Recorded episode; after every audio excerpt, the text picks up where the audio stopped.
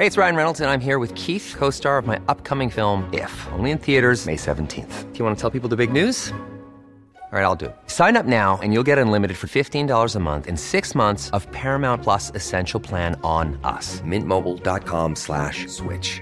Upfront payment of $45 equivalent to $15 per month. Unlimited over 40 gigabytes per month. Face lower speeds. Videos at 480p. Active Mint customers by 531.24 get six months of Paramount Plus Essential Plan. Auto renews after six months. Offer ends May 31st, 2024. Separate Paramount Plus registration required. Terms and conditions apply if rated PG. This is Good Humans Podcast with me, Cooper Chapman, chatting to the world's best about the inspiring stories that got them to where they are today.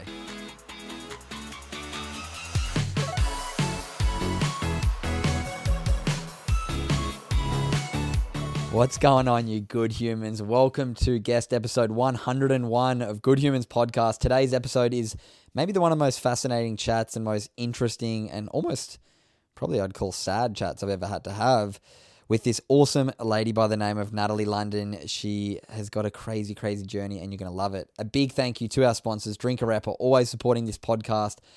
I know I like trying to take, take care of my brain. I know everyone who listens to this podcast likes to take care of their brain. So if you haven't already gone over and bought or checked out Drink Arepa, head over to their website, drinkarepa.com. You can look at all the science that's gone into this amazing product. It's a brain function drink, good for short term performance, long term brain health. I use it to replace my second coffee and drink it throughout the day, and I absolutely love it. I feel like I see so many benefits, and the science all proves that you will see benefits. So if you head over to drinkarepa.com, use the code GoodHuman, you can get a massive 25% off, or you can check it out in Coles and Woolies. Look for the purple glass jar with the big A on it. Thank you so much to Drink Arepa for, for continuing to support this podcast. Also, if you want to support this podcast, you want to support my journey with the Good Human Factory, and you want to grab some products that are going to help you change your world, that's going to inspire your community to think a bit differently about mental health. Those little reminders of being kind to our mind, of practicing gratitude. That's what our merch is all about. A little way that you can spread the Good Human Factory message throughout your community, help change your world. Head over to the uh, website, thegoodhumanfactory.com. Use the code podcast. You get a huge 25% off all of our merch. I love seeing you guys wearing it. Make sure you tag me in any of your photos you wear at the Good Human Factory. I love to see you guys supporting it. And yeah, can't thank you enough. All right, today's episode. Natalie London, this lady has had the most wild story, and so many of the um, lead ups to where she is today fell perfectly into place for her to be able to have the impact she is now. So, Natalie works for a, com- a, a charity called Project Rescue Children, and far out, they do some amazing work. The organization is all about trying to rescue children who are in uh, who are being trafficked, whether it be through sex trafficking, human trafficking. Uh, she explained to me some really scary stories about what we have going on here in Australia with pedophile suppression orders. Um, yeah, this whole conversation just really opened my mind to some of the things that I was quite sheltered to. Hopefully, you enjoy the episode. Hopefully, you find some things that you could yeah, maybe try and make a bit of an impact if you can at the end and you're interested in trying to support. There's going to be a link in the show notes to donate. But yeah, just sit back, enjoy Natalie's story. If you enjoy it, tell a friend about it. We've got to raise the awareness for all these amazing topics. And yeah, make sure you like, subscribe, do all that good stuff for this podcast. Give us a little five star rating, that also helps. And yeah, you can leave us a little review or a little review of what you thought of this episode if you're listening on Spotify in the uh, yeah little Spotify section. So Thanks so much for tuning in. Let's jump straight into today's episode. Welcome to Good Humans Podcast, Natalie London. And how you going, Natalie? I'm really good. Thank you so much for having me here. It's an honor. Nah, it's going to be an interesting chat. You yes. have a wild line of work that I think is far not talked about, and I'm really mm. excited to learn about it. But firstly, to learn a bit more about your story, but maybe quickly to open the chat. Yeah. What, what is the work that you're doing right now that is so important? Yeah, so the work that I'm doing at the moment is I'm director for an international organization um, called Project Rescue Children. And this organization, we rescue children from child trafficking and exploitation on a global scale. So we are a registered um, charity foundation.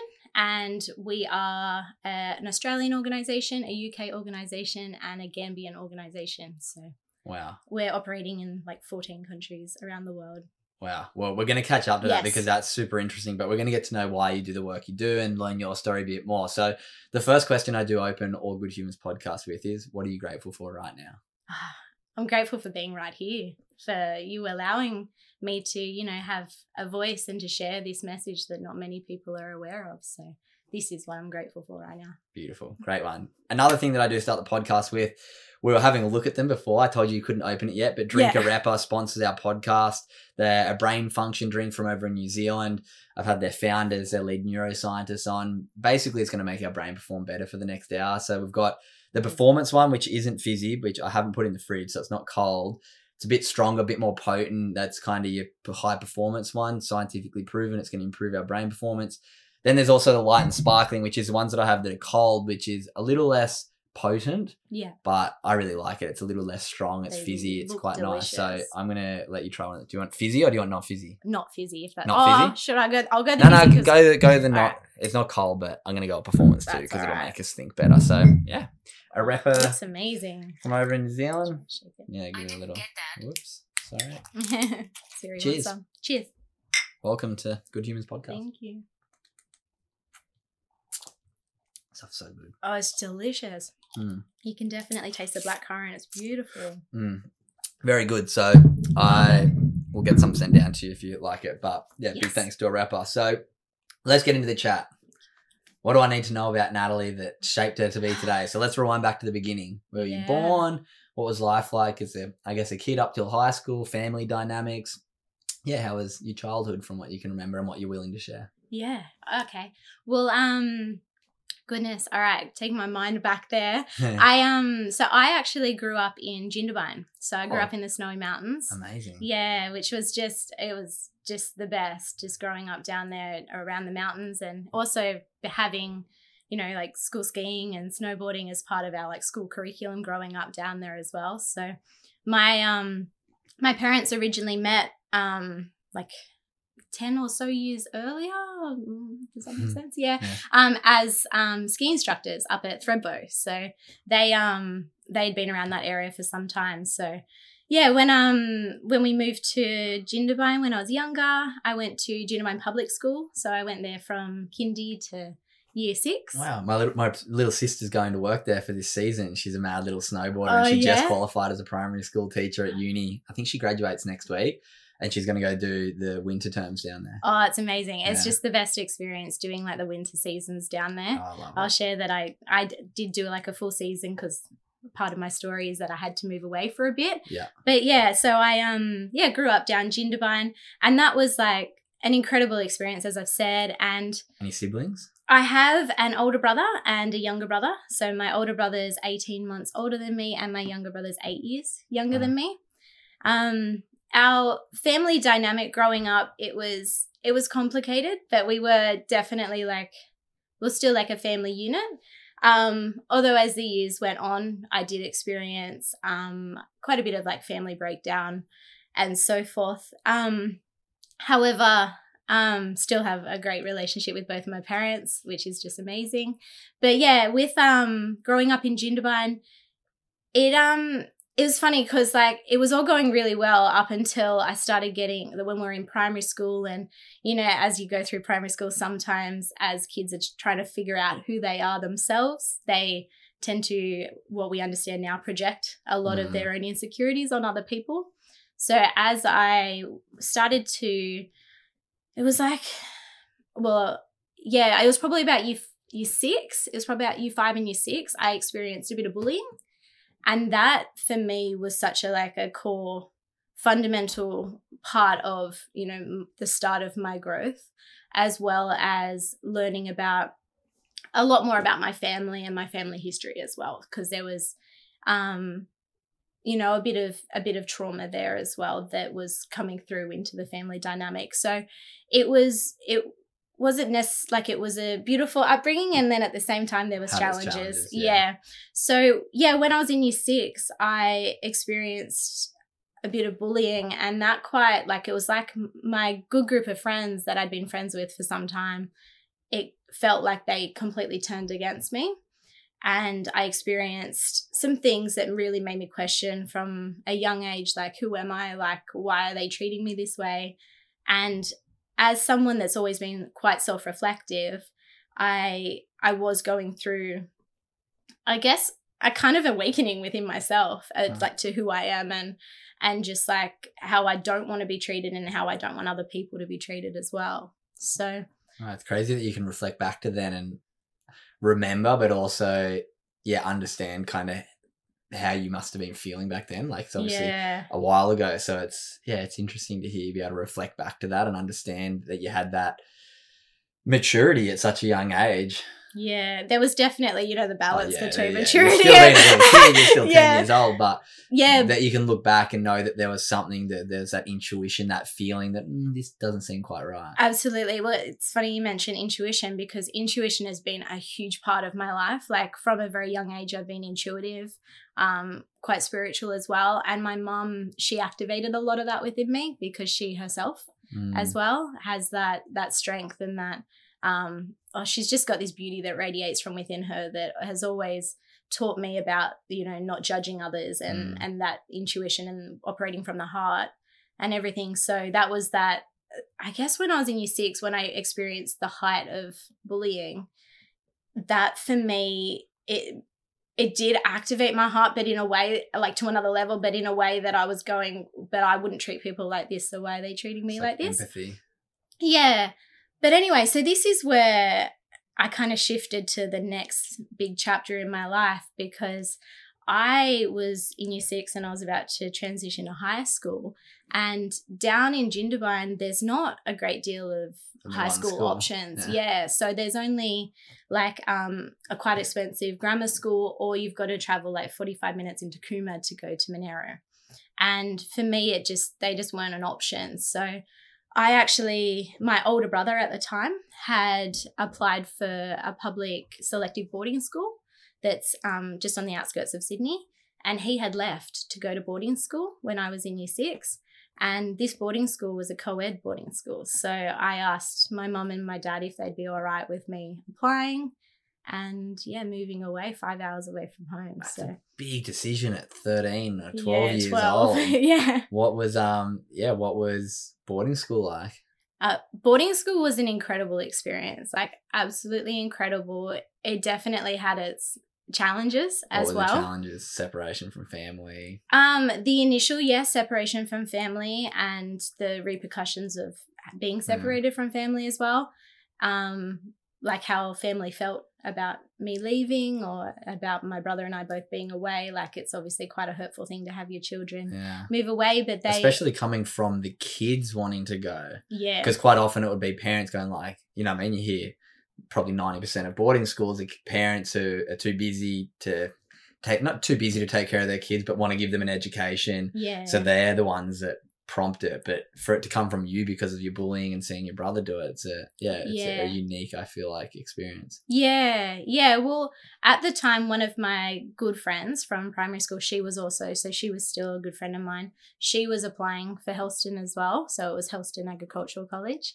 And yeah, so I applied for Hurlstone and I got in. So then when I was 12, I packed my bags and my parents drove me five hours away from Jindabyne. And yeah, started started at boarding school, which I was at boarding school for six years. Wow. So from ages was- 12 to 18. and it was 10 weeks at school, go back for the school holidays. Um yeah, it it uh, it wasn't necessarily yeah, it was about that. Uh, it was kind of we had closed weekends and we had holidays. But a lot of the time as well on closed weekends, we'd go to our friends' places. Yeah. So sometimes I wouldn't see my family for a few months or Wow. yeah, but then um they also regularly like made trips to come up and Yeah, see us whether they were together or separate. But yeah. So but the experience of boarding school, like that that opened me up on a whole nother level because you start boarding school at 12 years old and regardless of having my brother there um, he had his own life as well and wasn't necessarily overly involved in my life um so like i i did feel like i was you know standing on my own two feet and very then independent. yeah, and everyone there is there for their own reasons and their own having their own experience as well. So everyone's kind of like in their own insecurities when you start boarding school at 12 years old and like we were started off in dorms of like eight girls. Um, and then as the boarding school years went on, I um I'll share a bit more about boarding school, but whilst I was at boarding school as well, I was a um like a dorm monitor as well. So, which meant that I looked after all the new girls starting. So, when I was 16, I Uh-huh. looked after eight, 12 year old girls that Wow. had just started as well. So, making sure that they, you know, went to the dining room and like washed their sheets and like uh, all the little mundane things. Um, so, yeah, there was quite a lot of growth and responsibility whilst I was there. But kind of the difference with what my friends were experiencing and what I was experiencing was I had a lot of personal things going on in my like family life back home. And I had a lot of um you know things that I was just working through on my own Mm. yeah terms like emotionally and stuff as well. But um when my mum was when I started boarding school my mum she gifted me the book Louise Hay You Can Heal Your Life and that's when I started actually looking into you know our psychology and just how our daily routines and about everything that occurs in our life is of our creation so Mm. from 12 years old i started reading these books and i started writing lots of journals Wow. So you're super into like self development from a young age. I feel like a young age yeah. as much as it would have been difficult, it sounds like it set you up for being such a strong, independent woman and breaking down barriers with the work you do now might have come from that forced Yeah. independence from a young age and having to deal with those difficult times by yourself like yeah. can either make or break people and it sounds like it kind of made you. So yeah. getting towards the end of high school where did you kind of envisage your life was going to go? Yeah, so as I kind of journeyed through high school, I experienced, um, like, whilst I was experiencing everything that a teenager experiences and experiencing, you know, the, just the family breakdown as well, my parents separating whilst I was at boarding school, and just going through a whole lot of those internal struggles as well. As I was getting towards the later years, I started to just experience, um, you know, just like the the minor things that as teenagers we experience, like anxiety, you know, just having like my down days as well, just whilst I was processing what was going on and and um but as I said, like yeah, journaling every day, that really helped. And then as I got towards the end of high school, it was kind of like I wasn't quite sure exactly where exactly I fitted into the world because when it came to everyone getting ready to go and study at university, like because Hurlstone's quite an academic school, like everyone was getting very high like UAIs and Mm. and um and it was very focused on academic and not focused on creativity at all and i was all creativity like i was in art class doing like my paintings and just putting everything that came from my heart down on paper through writing and through through art and that was like my release Mm. and there wasn't much of a emphasis on that being important in life. It was kind of like nat what are you going to apply for at university? Like where are you going to go? What are you going to do? And at the time i just didn't want to commit myself to anything in particular and i was still trying to figure that out. So i really i gave my all for like the end of high school. All of my friends got into all of their degrees like literally my because i have a good group of friends um there's like six of us and we're just like sisters. And they all went off and did all their degrees and did amazing um doing all of that. And i was just in this place of just like nah i still got more that i need to you know f- figure out within me before i dive into anything. And there was you know some stuff going on back home as well. So i just thought you know what? I'll apply for university but i didn't i wasn't committed to going and i still didn't know what i was applying for so basically i ended up putting it on the back burner and saying i'd I'd apply as in a couple of years or in a year or so. And I just decided I was going back to Jindabyne to do a snow season. So that's what I did. So basically, whilst everyone was getting their acceptance into uni, I was back down Jindabyne and I was um yeah, I was doing the snow season down there, which is where I met my husband. So Good or bad decision? Do you regret it or do you, are you Oh, happy with it? I don't regret it at all. There's not many people who who tell you they had a time off and didn't go straight to uni that say they regret it. Yeah. Yet to meet one. No, I haven't regretted it at Many that have said they regretted going straight to uni. Yeah, yeah. Well, that's the thing because a lot of people at that young age, we're told, yeah, and we're told to know exactly what we what we're passionate about. Like, what do you want to do in the world? What do you want to do for I the rest of your life? I had no idea at 18 that I was going to be running a mental health business I at know. 28. Exactly, that's it. and this is the thing like i assume you're probably the same like it takes a, like it takes the opportunity to actually see the opportunities that are coming your way and you know just embrace those opportunities and see where they lead you and that's what i did Yeah, Like- if you go straight to uni, you're not going to find something that makes your heart sing if you're in a place where there's nothing around you that makes it sing. well that's it and it's very rare to find that when you just go to uni at Yeah. 18 years old but some people do but yeah so i um i went back to Jindabyne and you know reflecting on my time at my six years at boarding school i still have like a big container at home full of my diaries. I i literally my boarding school diaries i wrote like metaphorical stories and that's how i also um overcame a lot of like the emotional stuff to do with just like my family breakdown and and also just being away from family because that obviously Yeah, that was very been so hard hard. very hard. And then when you go through high school, like everyone experiences like their challenges in high school as well. and like because without having your mum to go and cry to, or your dad, or just a support person, it's like that's it. you must yeah. become so close with all your girlfriends at boarding school. yeah, yeah, no, we yeah, we're really lucky to have like such a Yeah. solid group of friends. But it was um it was just next level. So yeah, when I finished boarding school, I was just focused on, you know, being in the moment, doing the snow season. And then Skier a snowboarder? A snowboarder. Nice. Yeah, I started off as skier. I've been skiing since I was like two. Yeah. But then when I met my husband after the snow season, uh, like during that snow season, um, he was a snowboarder and he's just like, no, you're not skiing anymore. Amazing. So yeah. let's talk about that season at the snow. Yeah. Met your future husband at 19. Yeah. That's a pretty unique run out as well of life. So yeah. let's talk about that next chapter, early 20s.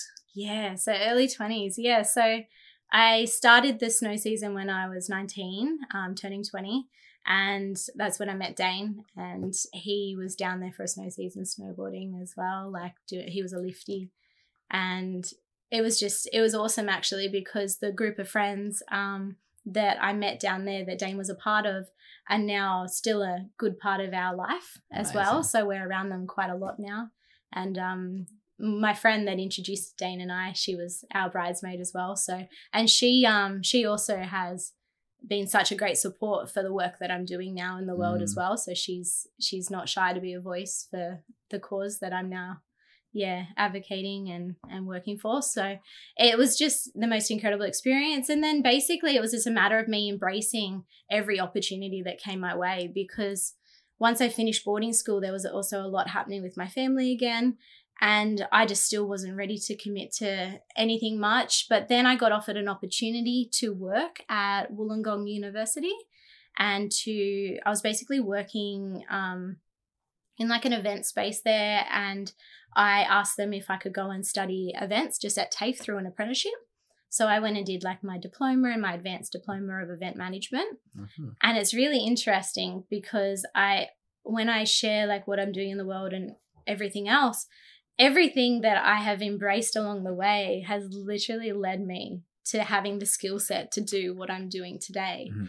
because throughout my 20s i did event management i did um, sales i did you know mental health work i just i did i i got offered so many opportunities from people that i met that owned businesses and they basically it was like time and time again i'd meet people whilst i'm working in a job and they'd say oh you'd be really great doing this job and i just always had it within me from learning a lot of personal development from a young age i had it within me that it was important to embrace every opportunity that came my way and i did that What do you think the key quality is in you that people see why they kept offering you jobs? Because I feel like people will be listening, going like, "Oh, uh, no bloody job opportunities seem to happen in my life." You've obviously got an energy and an aura about you that attracts people to want you to work with them. What do you think that quality is?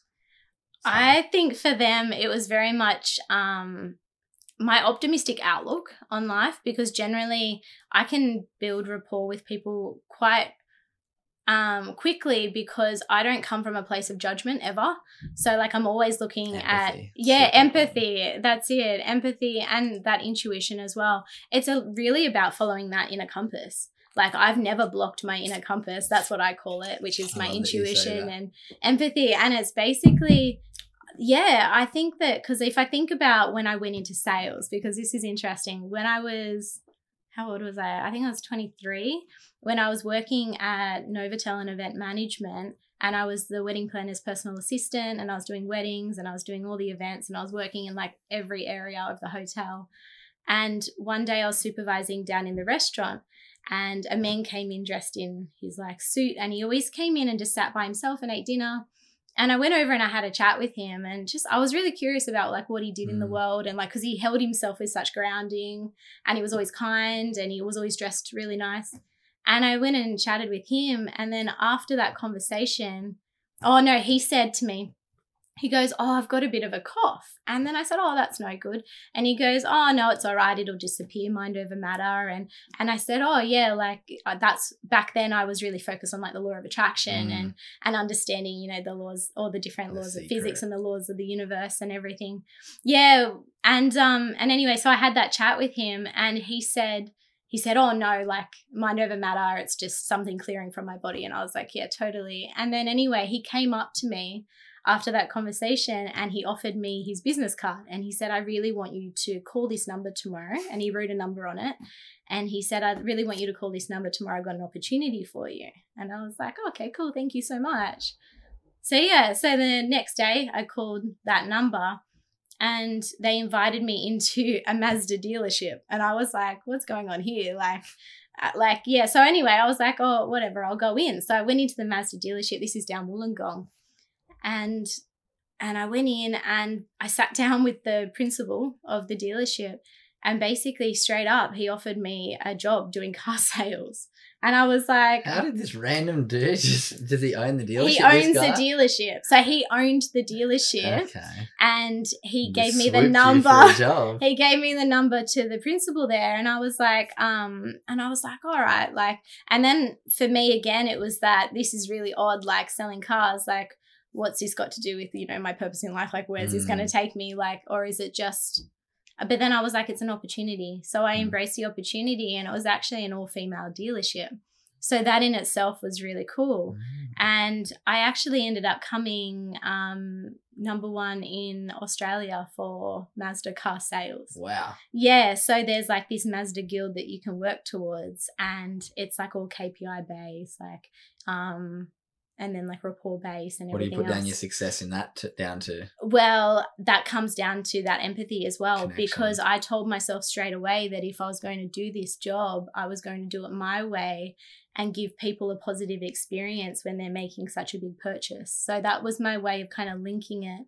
to something that I can be passionate about. Yeah, wow. Good on you. Yeah. So you're there for a couple of years. Yeah, so I ended up being there for a few years, and when I got Saved the award, money. You got to set Yeah. your family and your life up a little bit with your. Had you been? Were you married by then? Did you get married pretty quickly? No, we were actually together for like 10 years Wow. before we got married. We are going through like um, you know, growing together kind Yeah. of thing. We both had um Ambitions. complicated childhoods as well, so it was just finding ourselves and and then being ready to come together, but um yeah, no. Yeah, so we went from I went from being at the dealership and then I got offered another opportunity and everything just kept linking towards me. Like when i was working at car sales i sold a car to this woman that was working in youth mental health. And then that for me i was like this is like after everything that i'd experienced already in my life and i knew that like i had like i had the qualifications just through The life to share, yeah. experience yeah and yeah so then i got offered a job working in youth mental health and i embraced that and that was just another incredible experience because that really led me into you know my youth work and everything that came after that What were you doing in youth mental health? so in youth mental health i was like a support person and a case manager for for um, i looked after some kids that had schizophrenia um, very complex mental health disorders as well some of them had like several mental health disorders so i'd go and i'd spend the day with them and take them to like their appointments as well as do like a bit of coaching and mentoring Did you have to Which- do any training for this? Um, no, because they actually allowed me because of my life experience. They wanted to fill a spot called peer support work. Uh-huh. So I was able to step into that role just based on my life experience. So that was really cool. And also just through meeting them, it was one of the particular roles that you can get into through life experience. Um, everything else, like you Yeah. need your certifications for. Um, but yeah, there was that. And then I went from looking after the kids one on one to feeling like I wanted to be able to look after people like one to many Yeah. rather than one to one. And I started wanting to, you know, I wanted to try to find my story and find like what I could create to be able to help more kids rather than just one. And um yeah, and then I started working at a professional speaking institute and that was another Yeah, it sounds like all these chapter. all these things have led to where you are now, which I'm really excited to catch up to. But yeah. I'm sure we're getting pretty close to it because I want to go pretty deep into the project. Um, yeah. oh, what's it? Rescue Children. Project Rescue Children, and yeah, learn a bit more about it, how people can help and whatnot. But so working as a mental health towards the end of your 30s, I guess, mid 20s, Yeah. public speaking agency. How'd that come about? What was the agency? Yeah, so that was in my late 20s. I started, I actually went to a one day event to learn how to do a keynote speech with um, Speakers Institute, which is an institute in Sydney. It's actually an Australian institute, and they teach how to um, do keynote talks and how to public speak. I need to go and do one of those courses. I think. yeah oh they're epic so yeah i basically i went to like this one day free event and then i decided i was going to go do one of their boot camps and i signed up for that and i went and learned how to do a keynote speech and i did that at the event and i did my first ever one and What did you speak about? Was this yeah? What speak about? basically what i'm speaking about now is Awesome, kind of like journey. it was all about well it was storytelling. it was all about yeah and that's well they focus on story showing which is really interesting because they teach you how to you know um really like move your body and stuff on stage to be able to create that impact and share the story but also to yeah yeah I know a little. But- yeah. I've just done enough that I watch how people react. yeah well you'd actually really love it because they also they they teach you how to like tell the story with like showing people the story on stage so like Mm. it's just so Awesome. good but yeah so i was sharing um it was all like because i wanted to become a youth speaker at that time. And i basically it was all just about perseverance and like um just inspiration for youth basically because i'd had this life experience and then i'd also embraced all these opportunities and i wanted to share that more. So i went through that boot camp and then i went out and i did um, my talks. I spoke at like juvie centers spoke at some schools and that was incredible and then I started volunteering for the institute, and then they offered me a full time job. so that's when I shifted there. I did um, two years as like a growth coach and consultant, and I also helped train the people up on stage because the institute just found that I had a natural kind of Connection with people. yeah, and I just um that willingness to constantly put myself outside my comfort zone, which sometimes I'm just like, why do I do this to I myself? ya. That's the best way to live there. It It is, is and it's it's live. like it's I don't know. I, I never feel more alive. Yeah, if you want extraordinary experiences, you will have to do extraordinary things. Yeah, that's it. Yeah, so I went through Speakers Institute, and then um yeah, and then basically um it was kind of like Dane and I I can't remember like everything kind of blends together, but basically through doing the event management, through doing sales, through doing Speakers Institute, through doing youth mental health, I then wanted to um we were like building like planning on building our house and we were getting married. And at that time I was like all right I'm just going to go and do just another I want to get something else on my tool belt which actually came about through the last few years I was like sort of in COVID period. yeah, so I was like, Speakers Institute wasn't, it got shut down Mm. basically during that time. And obviously, we weren't doing boot camps, we weren't doing events and everything. So at that point, I was like, all right, well, what do I do now? So we did transition online for a bit and I did some events through there, but it wasn't as fulfilling for me because I'm connection. Yeah. Like, I'm all Yeah, about the I can see connection. Yeah. so um so that's when I went into youth um youth work and I did like um like started doing like my diploma in youth work and then I transitioned into youth housing. And this is where it's just honestly the last four years has stuff. just accelerated me into my purpose in the world and now I am living my purpose which we will get to but yeah I worked in youth housing in Australia for about 2 years um, with children that were quite high behavior had been through quite a lot of traumatic situations. And I as a worker I go in there and I do like 24 hour shifts with them. So I basically live with them in um, it's like an alternate um, alternate care basically. So it's like an emergency care. Uh-huh. so the kids have come straight out of juvie or they've just been removed from abusive situations. And I then, as a youth worker, come in and I basically care for these children and do 24 hour shifts. So I was Wow. doing like, because I just loved the impact and in, and then like you build that connection with the kid as well and you start to see any changes that you can make but a lot of the kids are quite high behavior so it's It's challenging yeah, to make that impact um so yeah, I did that for a couple of years, and that just taught me so much. You would have because- learned so many stories about these kids, and I'm Oh, guessing this is where you probably yeah. learned about the extreme side of yes. what happens with children. Yeah, well, this is definitely when um, another uh, like awareness occurred within me about child trafficking and the absolute like it's the fastest growing criminal enterprise in the world. Wow. It happens globally, um, happens worldwide, happens in Australia, happens in the UK, happens in Western countries, happens overseas, um, in the African countries, happens in every country. So, yeah, this is where, as soon as I had this awareness and this awakening to child trafficking, Yeah, where were you first exposed to this? I was first exposed to it wasn't it wasn't during my time in youth housing however that did it did it kind of all links towards because I was exposed to a lot when I was young as well um so I had been I had had this awareness and this awakening to like child abuse from Hmm. from like I like so there was this Awareness of the mistreat yeah treatment of children, mistreatment of children but then Trafficking, is but kind of- new sto- whole new story. Yeah, but kind of what I mean is that it landed heavier for me and I was ready to hear about it Hmm. because I had almost been aware that this happens to children. You know what I mean?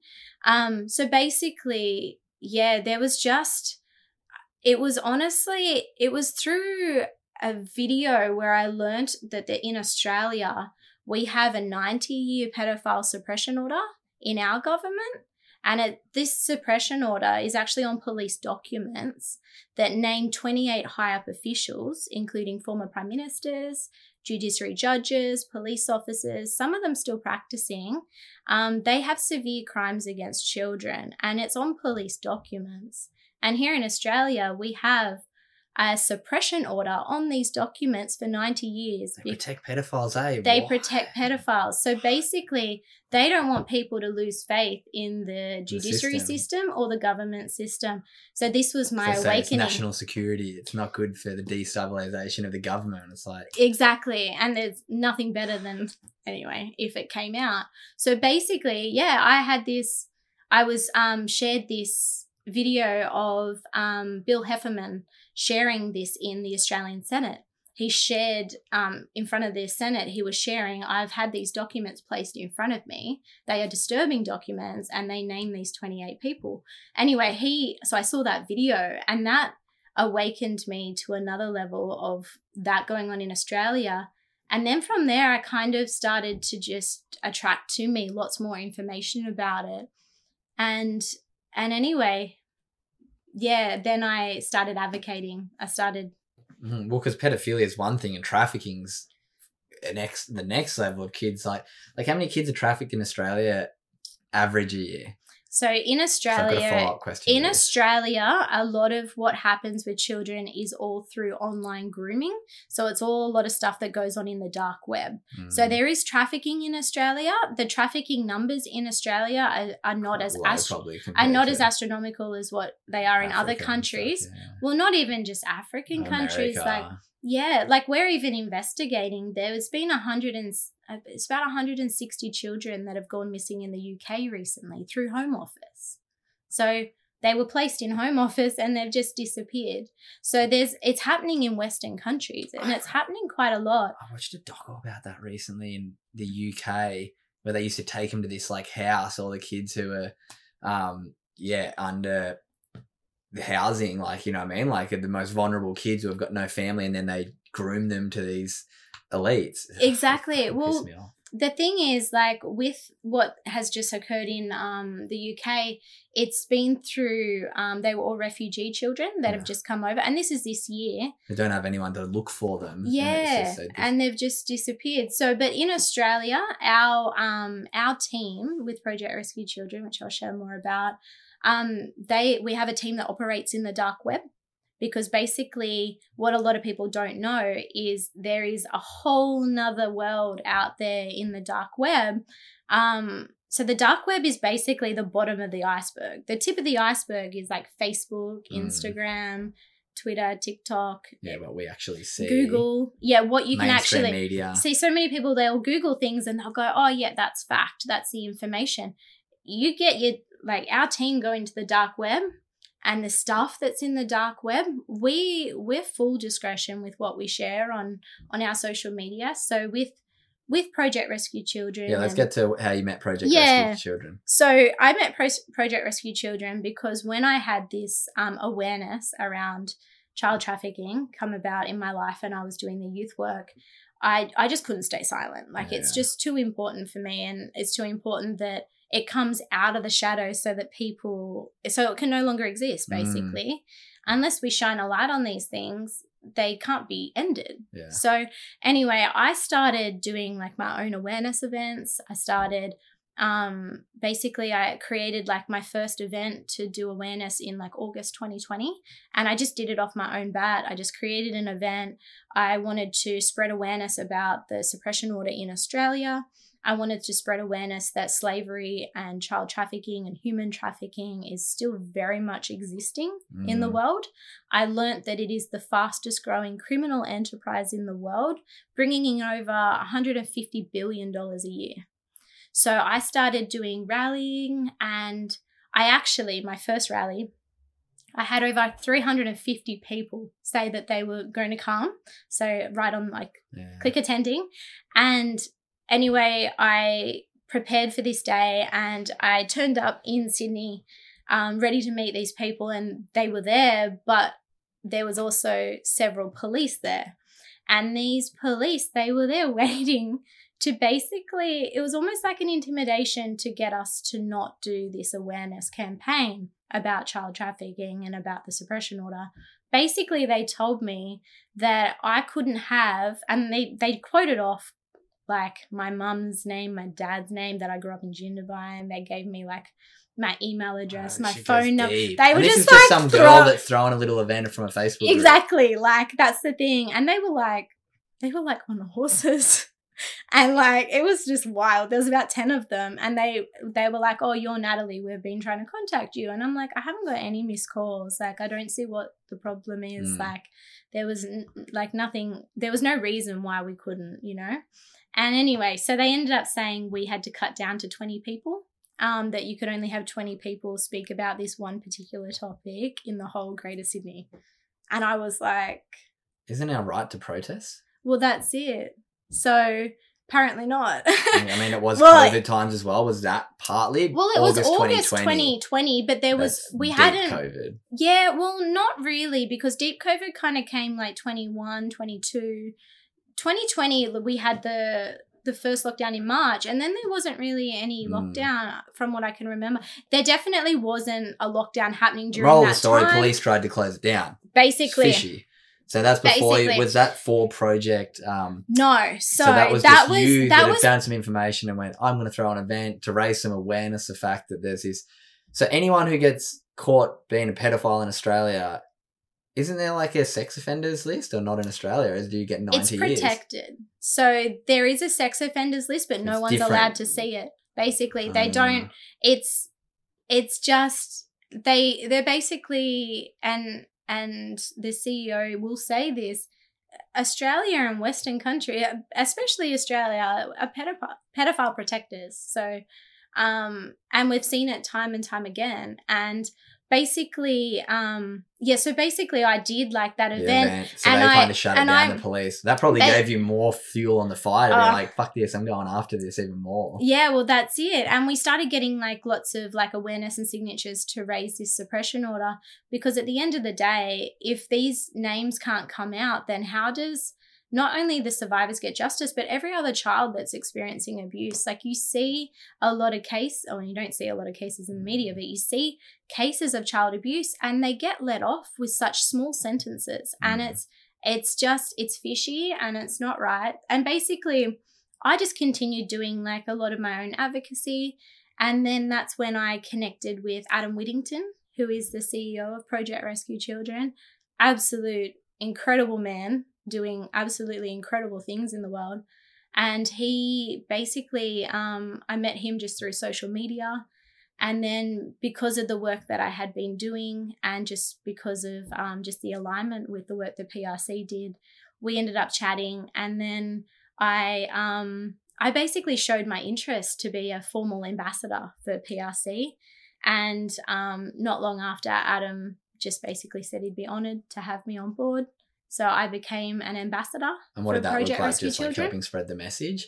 Yeah, so as an ambassador, it was more um so when I did events now, I'd be I like I wear like the PRC gear and I speak a lot about the work that the PRC is doing and also because PRC is also um they expose as well what everything and Yeah. especially what's happening in Australia as well. So basically it was just more like it's still a volunteer role because Yeah. Project Rescue Children is a registered charity foundation every single person um, that works for PRC is a volunteer, Wow. including Adam. That's So, cool. Adam, he's ex army, ex police officer. And basically, when he was um, working in those roles, he found that there was a lot of red tape when it came to rescuing children, which is just ridiculous, right? So that's when he started PRC, and and basically, it then meant that it would be an NGO NFP Yeah. um, purely volunteer run. Every single dollar that gets donated to Project Rescue Children goes towards the children and our operations. And yes, so then back in 2017, it was established.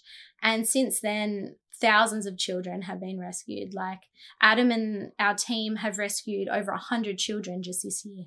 Wow. Around so yeah, let's talk about that now. So it's a international organization, obviously. Yeah. Is he from America? No, he's Australian. He's Australian. He's okay. Australian. Yeah. Was it originated in Australia? Yeah, so yeah, so it's an Australian organization, a UK organization, and a Gambian organization. So basically, what that means is it's registered in those three charities, and we currently operate in over fourteen countries. Yeah. So yeah, as a um, the Australian, it was registered first as an Australian organization. So what's like the mission statement of Project Rescue Children? What what do you guys do? So we hunt those who hunt children. Wow. Yeah. Give me some numbers. How many internationally children are go missing or uh taken or So it's roughly because obviously there's Yeah, a lot obviously that go undercover, but there's about 20 million children a year um, that are exposed to child trafficking. And that's I don't know just child go with this trafficking. Question, but who's like who buys children? I, just in, obviously in my reality, Yeah. I wouldn't even know. I wouldn't even understand. Like, where would you go if you want to buy it? Like, I just don't get it. It doesn't make any sense in my logical mind. So, who's buying these 20 million children a year or buying or traffic? Like, obviously, probably not even buying, just, you know what I mean? Like, where Yeah. are they? Are they like locked in a room and they're just toys for the elites? Are they Yes. in African countries as slaves in mines and cobalt mines and stuff? Like, who's buying these children? Okay, so Who are you hunting? you know what? Like, this is a very good question because there is this kind of perceived idea that it's it's very far removed from us as individuals, right? So we, we it's kind of like we we um Hiding in plain sight. well that's it it's hiding in plain sight and it comes as close and this is something that we are also teaching when we teach a lot of our programs is that like grooming and pedophilia a lot of the time it'll start as close as the home, as close as family, friends, as close as teachers, as close as the thing is 93% of sexual assaults, the person knows who the um, assailant was, yeah? correct. Read on yeah. Instagram this morning. Oh, good work. looked like I knew a lot. yeah, good work. Um, but yeah, so when it comes to who's trafficking children, it varies, but it is, as I said, the fastest growing criminal enterprise in the world, bringing in 150 billion dollars. So that just tells you that there are a lot more child predators out there than what the society is being told about, right? So basically, how it works is a lot of our operations that we rescue children from, like more recently, actually very recently, last week, our team rescued 18 children under five years old um, from a pedophile syndicate um, ring in Uganda. And these children, and like disclaimer, this is heavy information, but it needs to be spoken about. These children had injuries all over their body. They couldn't walk, they couldn't speak. We are yet to identify exactly where they have been brought from. And basically, these 18 children under five years old, we we persecute the abusers as well. So the the trafficker was there. We arrested her and we got a little bit of information out of her. Basically, these 18 children were being sent to be sacrificed. Now, this is another heavy topic when it comes to the reality of child trafficking because it's not just rape trafficking, it's organ harvesting that's occurring, it's um, child sacrifice. Blood?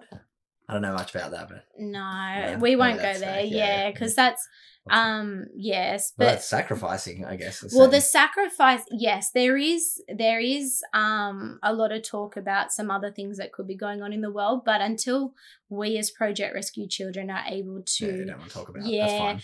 but the sacrifice that we experience so uganda for instance is um the epicenter of child sacrifice in the world basically the poverty over there the families um are so poverty stricken basically They that they to sell, their off children in some cases they'll sell their to children keep the other ones alive. to to the witch they have witch doctors over in Uganda and basically they will sell a child to be taken to this witch doctor and be sacred sorry and be I can't and they basically they kill children for for wealth or for health or uh, but that's Spirits for yeah, so that's occurring in plain sight, really. The whole world can learn about this. Like, that's the stuff that is in plain sight. The rest of the stuff, um, I believe eventually all truths will be disclosed in the world, but the stuff that when we're when we're presented with the fact that these children have just been rescued and we've had the solid information there that these children were being taken for for sacrifice for organ harvest and then they they they take their organs and stuff as well so they do the rituals on them and then they take their organs and sell them on the black market. Now basically this is happening not like that's the epicenter in uganda. Um but then when it comes to you know the black market and such as well so this is where a lot of our team um, will find out like where the traffickers are all around the world and who they're trafficking children to and where from and where to. So basically, in the dark web, as we've mentioned before, this is where a lot of the pedophiles have their own forums as well, and they get in touch with traffickers through the dark web. So a lot of what's happening is operating in the dark web. And if you think about it, how much influence do our governments have all around the world if they're not actually stopping this horrendous crime, right? Like, if all this stuff can be existing behind the shadows, they have proof of it. Like, promoting it. that's the thing. Like, on um on our social medias like everywhere you will see like we share whenever we've rescued children like we we've rescued as i said over 100 children this year three young girls were rescued back in February um, from the Czech Republic. Um, they were aged around 11 to 14, and our CEO, Adam Whittington, and the team yeah rescued these girls and um, persecuted the trafficker as well. So the operations that we do as an organization, we're very transparent. I was going to say, is that pretty hard legally to be able to persecute someone without being a law enforcement? So we are connected with law enforcement. So in Sounds particular like most of them countries, want to take turn a blind eye to it. In Western countries, they a lot of them Okay. turn a blind eye to it. Um, for instance, in the Gambia, we are connected with the head of police and the police there, the immigration and the tourism, and we've just now also signed a formal partnership with the Ministry of Education. So this, um, it's basically as an operation, we make sure that we are connected in the countries that we have the op- like we try to get connection with as many Yeah. Law enforcement, but with the operations like with those three girls that were just rescued, they were being trafficked by one of the girls' mothers. That was the trafficker. Um, basically, yeah, we have a team and then we have um like the police force that are also we work with in particular countries and they will come to those operations with the team and basically be there ready to um prosecute the abusers and the traffickers. So yeah, this is it's a big topic, but the reason that it's important for us to talk about it and have this conversation, the reason I'm so grateful that you're having this conversation Of as course, well. thank you. No, thank you. Um, is because if we just stick our head in the sand about these topics, It's they remain, they continue to grow. And these traffickers, these pedophiles, these groomers, it continues in the shadows. And a lot of people believe it's not happening in Australia, but it's happening in Australia. And a lot of it is happening through social media. So we've got our undercover team that go on social media as well. The amount of um, groomers and pedophiles that have fake accounts that get onto, you know, Roblox, um, Twitter, like um, TikTok, Facebook, Instagram.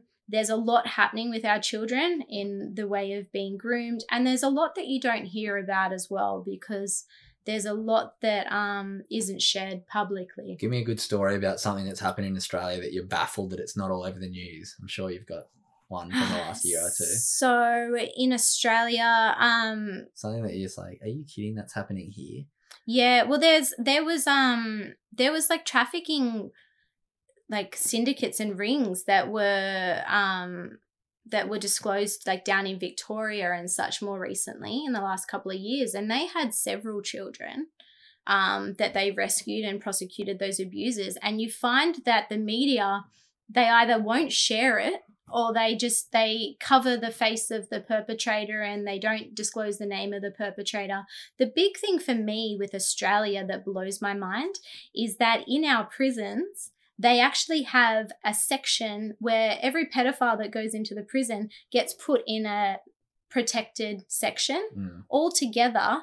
And the big thing that blows my mind is that they then get an opportunity to give each other all their tips and their their their tips on the black web and their tips on how to Mm. rape children and their tips on abusing children and I never thought of that. and another uh, there was a big um we did an investigation recently as well there was a man that had his mobile phone in his back pocket at a pool like a very normal looking man he was in his late 20s i believe and he had his mobile phone in his back pocket he had his i um, apple iphone watch on and behind him a mother was changing her children at a local pool through his phone clicking take photo He was taking camera was photos. the back of his pocket. Exactly. He was taking photos um, while his phone was in his back pocket facing the children. Um, but yeah, he was prosecuted. We investigated it as well. He was prosecuted. We, um, but just the fact that circumstances like that you don't see on the news, and you just think, why? Like, why wouldn't this man who's now been arrested for show for collecting child news. pornography because Mm. that's what that is like they sell it on the Mm. dark web and they sell it in these pedophile forums and it is prolific like it isn't just of like uh, oh no that'll never happen to my child. This is happening everywhere and like in in like a daycare center the other day um a man was pretending that one of the children was his daughter whilst he was playing with this child and basically he ended up the the parent saw that this was happening and basically I don't know, the circumstances a little bit um questionable, but basically that parent somehow was educated enough to know that if this pedophile was to get arrested right there on that spot, if he was to call the police and arrest him right now, he'd get let off because he's protected basically. No evidence um they basically would just let him off. So basically this parent watched as this pedophile was basically grooming his child which is again um i'm not sa- yeah, it's very Yeah. questionable but basically this man walked this child his child to the front door as if to take her out of the center and take her home. So basically he had the parent had the police waiting outside and then they were able to charge him on kidnapping so this is where it comes It's down always happening, eh? well that's the thing like it is happening The day in craziest is on social out. media, like Instagram. You see all those accounts that parents make for their little superstar kids and stuff, and you. I've seen it a bunch pop up recently, and you look through the comments, and it's just all creepy dudes with kids and families, and like I've seen a bunch of people on TikTok that have been like a friend of mine actually. Um, this girl started like sending messages to all the like people's like partners and stuff, like calling them out that they're like sending love hearts on like four year old girls at like gymnastics on and her stuff. Yeah, absolutely. I'll have to show you her account. Yeah, after. She, did, she went big on it. Name's Jade. Um, but yeah, like just to, what are some tips, I guess, for people who have young kids, who have kids who are teenagers, yeah um, yeah, to protect yourself and to be aware of this sort of stuff that is happening in the country. Yeah, absolutely. Well, when um when it comes down to Australia, we're very much um the first place is to be able to educate your children. So we do have on um on Adam's page, Adam Whittington, um and on PRC, we we have books that teach about like um you know body safety and so forth that you can read your ch- child. They're very very um, easy for a child to receive and it's basically teaching your child the correct terminology for their body Mm. so penis, vagina, teach them everything. Teach them anus, teach them teach them their body So parts. Communicate. That's it. Because to a predator, a pedophile like a pedophile is terrified of a child that understands their body. Mm. You know, because then they know that they're educated and they know that they quite possibly can't get away with molesting that child. But when it comes to like daycares and stuff as well, it's really important that daycares in Australia start banning that the daycare workers can have their phones there as well because we've had many cases lately where we've arrested pedophiles that were given this is something that happened recently in Australia and Project Rescue Children investigated it and then got the um, perpetrator um, arrested. Basically, this childcare worker was a convicted um it was on the predators list and he got given a job at a childcare center and with his phone he was taking the children to the bathroom. So it starts at home it starts in the everyday of like the operations with your children and then it also is when it comes to online it's about teaching your children to not add anyone on social media they don't know. Have their accounts on private don't talk to anyone that they don't know in real Mm. life you know, just those fundamental things. And also, this kind of leads into um, the child safety workshop, Be Brave, that I've created along with PRC, because we teach children um, all about pedophilia. We teach them about grooming, we teach them about tips to protect themselves. And we give them a way that they'll have an outlet to be able to have a conversation with a parent or a teacher or someone that they trust, you know? No, I think So- it's it's obviously amazing the work you guys are doing and the impact that you're having not only in Australia. I just want to quickly talk about. I've seen you've been over in um, a few of those African countries Yeah. recently, running workshops and whatnot. Is this what it's about? This kind of be brave, teaching kids because obviously over there is a whole nother kettle of fish compared to what we're experiencing here. Over there, having the sacrifice and all this stuff is just Yeah. like like you guys said, you saved 100 people and you're one of the biggest organizations probably doing this in the world, but there's 20 million kids going missing a year. It's like there's a big gap there. How do we help more? Yeah, so this is it. So there are a lot of organizations and charities that say that they are doing this work. And this is where a lot of discretion now comes down to those that are actually advocating for other charities that are donating to other charities, start to investigate where your money's going. Because a lot of the time, all you've got to do is get onto like the. you can see it all online. Yeah, you just get onto like the ACA Yeah. and have a look, and it shows you how much money the organization makes in wages, Yeah. how much money they spend on their offices. Like, Mm. there's been other organizations that have made like $60 million in a year, and they've paid their staff a total of like Forty-five million. like crazy Yeah. amounts and then they also they they're not they say that they're rescuing children but there's no proof of it our organization is actually a small organization we are we are now becoming quite well known um, we are growing but we are still a small organization that is doing their absolute best and we're Mm. making a big dent in the world like we are really exposing a lot about child trafficking um, and just how proli- prolific it is throughout the world. And yeah, so really, um, with PRC, whilst you, you've said that it was a, it's a big organization, it's it's making a big impact. It's still a small organization, and we're purely run on yeah volunteers and volunteers. donations. But yeah, so um, more recently, yeah, I funded um, my husband and I funded our trip over to the Gambia. Yeah, so did you want me to Yeah, go in and speak about that? A few Yeah. minutes. Yeah, so um basically because we're also a Gambian organization, over in the Gambia, it is Western pedophiles that are coming over and rape, raping the children. So it's child rape tourism, child sex tourism, but it's child rape tourism because children do not consent. So basically, over in the Gambia, children are being sold to Western pedophiles. Pedophiles from Australia, pedophiles from the UK, pedophiles from America. And then bringing them back, or just sleeping, like doing Yes. the unthinkable with them, and then just coming home. That's it. So they come over to the Gambia and they are being sold children and they are raping the children and then they themselves have their time there and then they go home. Hmm, so basically, waits for the next. It's horrific. So basically, though, as Project Rescue Children, we are now connected with the Gambian police over there, and the head policeman is awesome. So the IG, we're connected with him, and he's fully on board to helping us abolish child rape tourism. Um, so we've got posters that we put up at the police of uh, police stations and like all around the Gambia, basically that say um, child rape tourism not welcome and we give like a number that they can contact our team as well to um to like report any cases or anything. Yeah, do you get kids reporting stuff ever now? Like that, there's a bit of noise.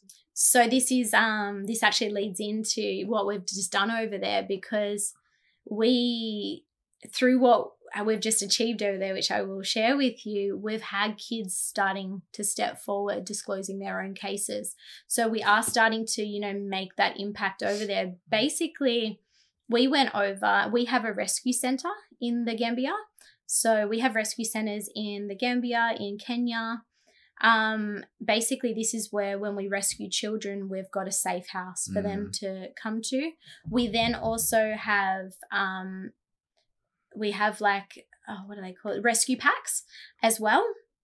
These rescue packs, um, through donations, we put them together and we have those for the children. So it's just full of just like um, just that's it. Just but our rescue centers basically um they start from scratch and then we build on them. My husband, he's a builder, um, carpenter, and he came over with me.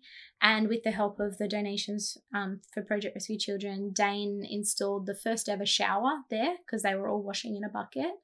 Um, because it's a very poor country over there, like, and it's next level. Like when you see it in Mm. person, I was kind of when I first went over, I was like, before I got there, a lot of people, because my best friend, she went over um, a few years ago to Uganda and she experienced quite a lot when she was over there as well.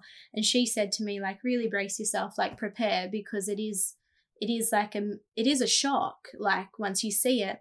And I, I understood it would be a shock, but I kind of felt like because of my life experience, because of my awareness about the world, because I traveled to other Mm. third world countries, I kind of thought, oh, I'll, I'll be able to handle it, basically once you actually get there and see how they are living, it's just not fair. Mm. It's not fair.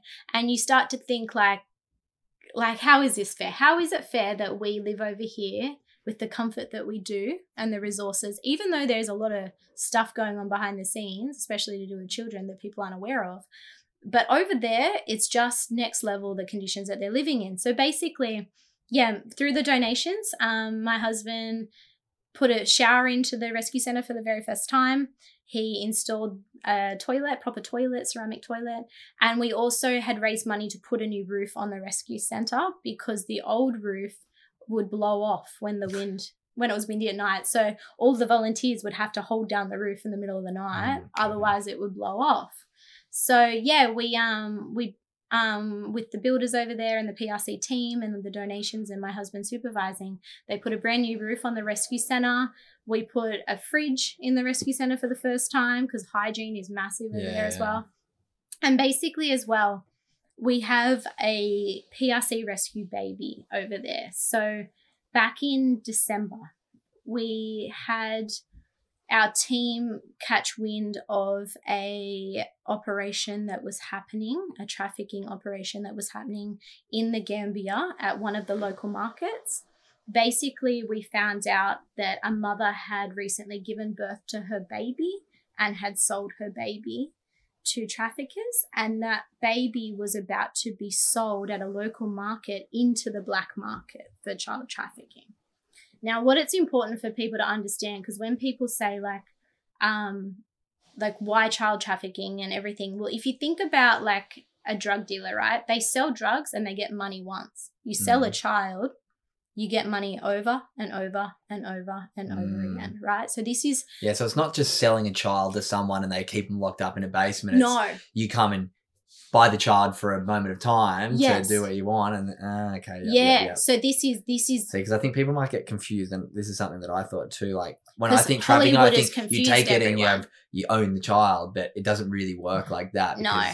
that's like Yeah. that's kind of where the It's movies slavery. have confused yeah. people. Movies have Trafficking kind of is more so having a child in a place, but then you come and do what you want with them, and the parents of it letting it happen. There was a story actually in America. There was these two um, gay guys who, yes, yeah, and yeah. they were. we we exposed that on Project Rescue Oh Children. no way! My Yeah. dad was uh, keeps harping on about it, going, and then it just doesn't get shown in the news. There's Yeah, two guys that's one- who are the heroes of like the gay movement Yes. of like, yeah, look, we're raising our two sons or And what- whatever, and then they were se- selling them out to all their friends, horrific. It's a um, horrific to case. sleep with them. Like it's fuck, horrific shit is- case. and you can find and anyone listening as well can find that on project rescue children's instagram. Yeah, you'll see the picture of those two men and the children. It's And- obviously we blur the faces of the children but we expose we do not shy away from exposing these monsters. Basically if we're when we find proof and we've got we've got the evidence, and yeah. and this is the thing like project rescue children it's the, what's happening to children is not a conspiracy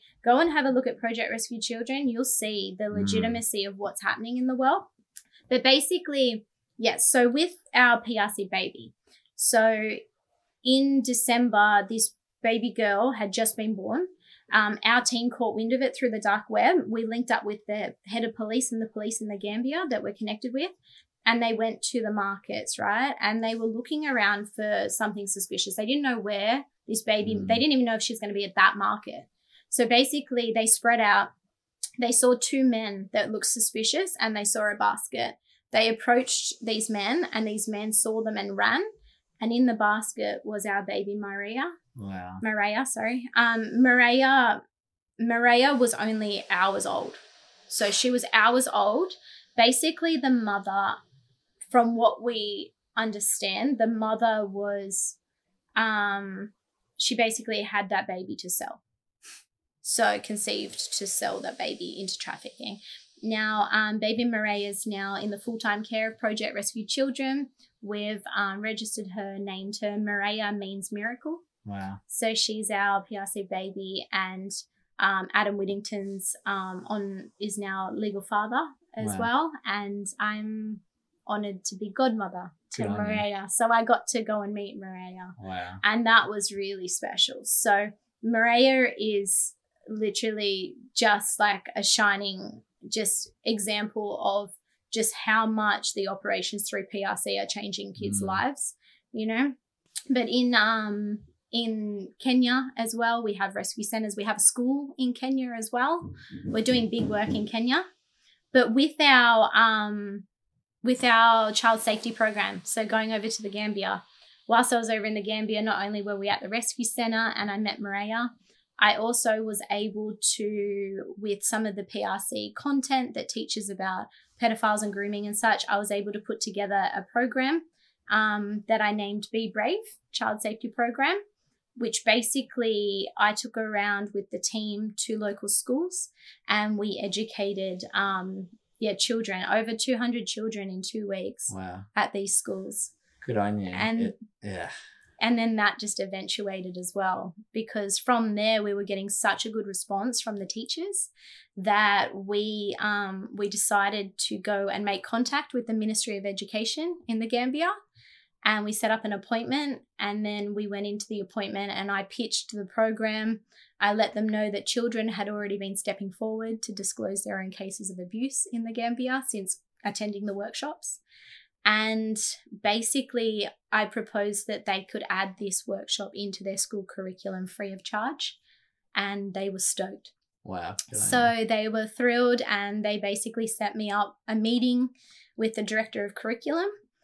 And right away, I went to that meeting and I sat down with the director of curriculum in the Gambia, and he was very happy as well with it. And basically, now the program, the PRC Child Safety Program, um, is being implemented into every single school in the Gambia. So- Wow, you should be so proud. Like your journey is just so special. Like the world needs more people doing stuff like you and yeah, it's just opened my whole mind to what's really going on out there. I had suspicions, but I've learned so much from this chat. Um what's the best way if anyone wants to support? Yeah. I'll leave in the show notes obviously all this, but yeah, where can they find and support this amazing work you're doing? Yeah, thank you. So, Project Rescue Children, you'll find us online. Um, Facebook, Instagram is the best place to connect. Connect with Project Rescue Children on Instagram. Connect with Adam Whittington, our CEO. He definitely shares a lot more than what anyone else in the world is sharing about this topic.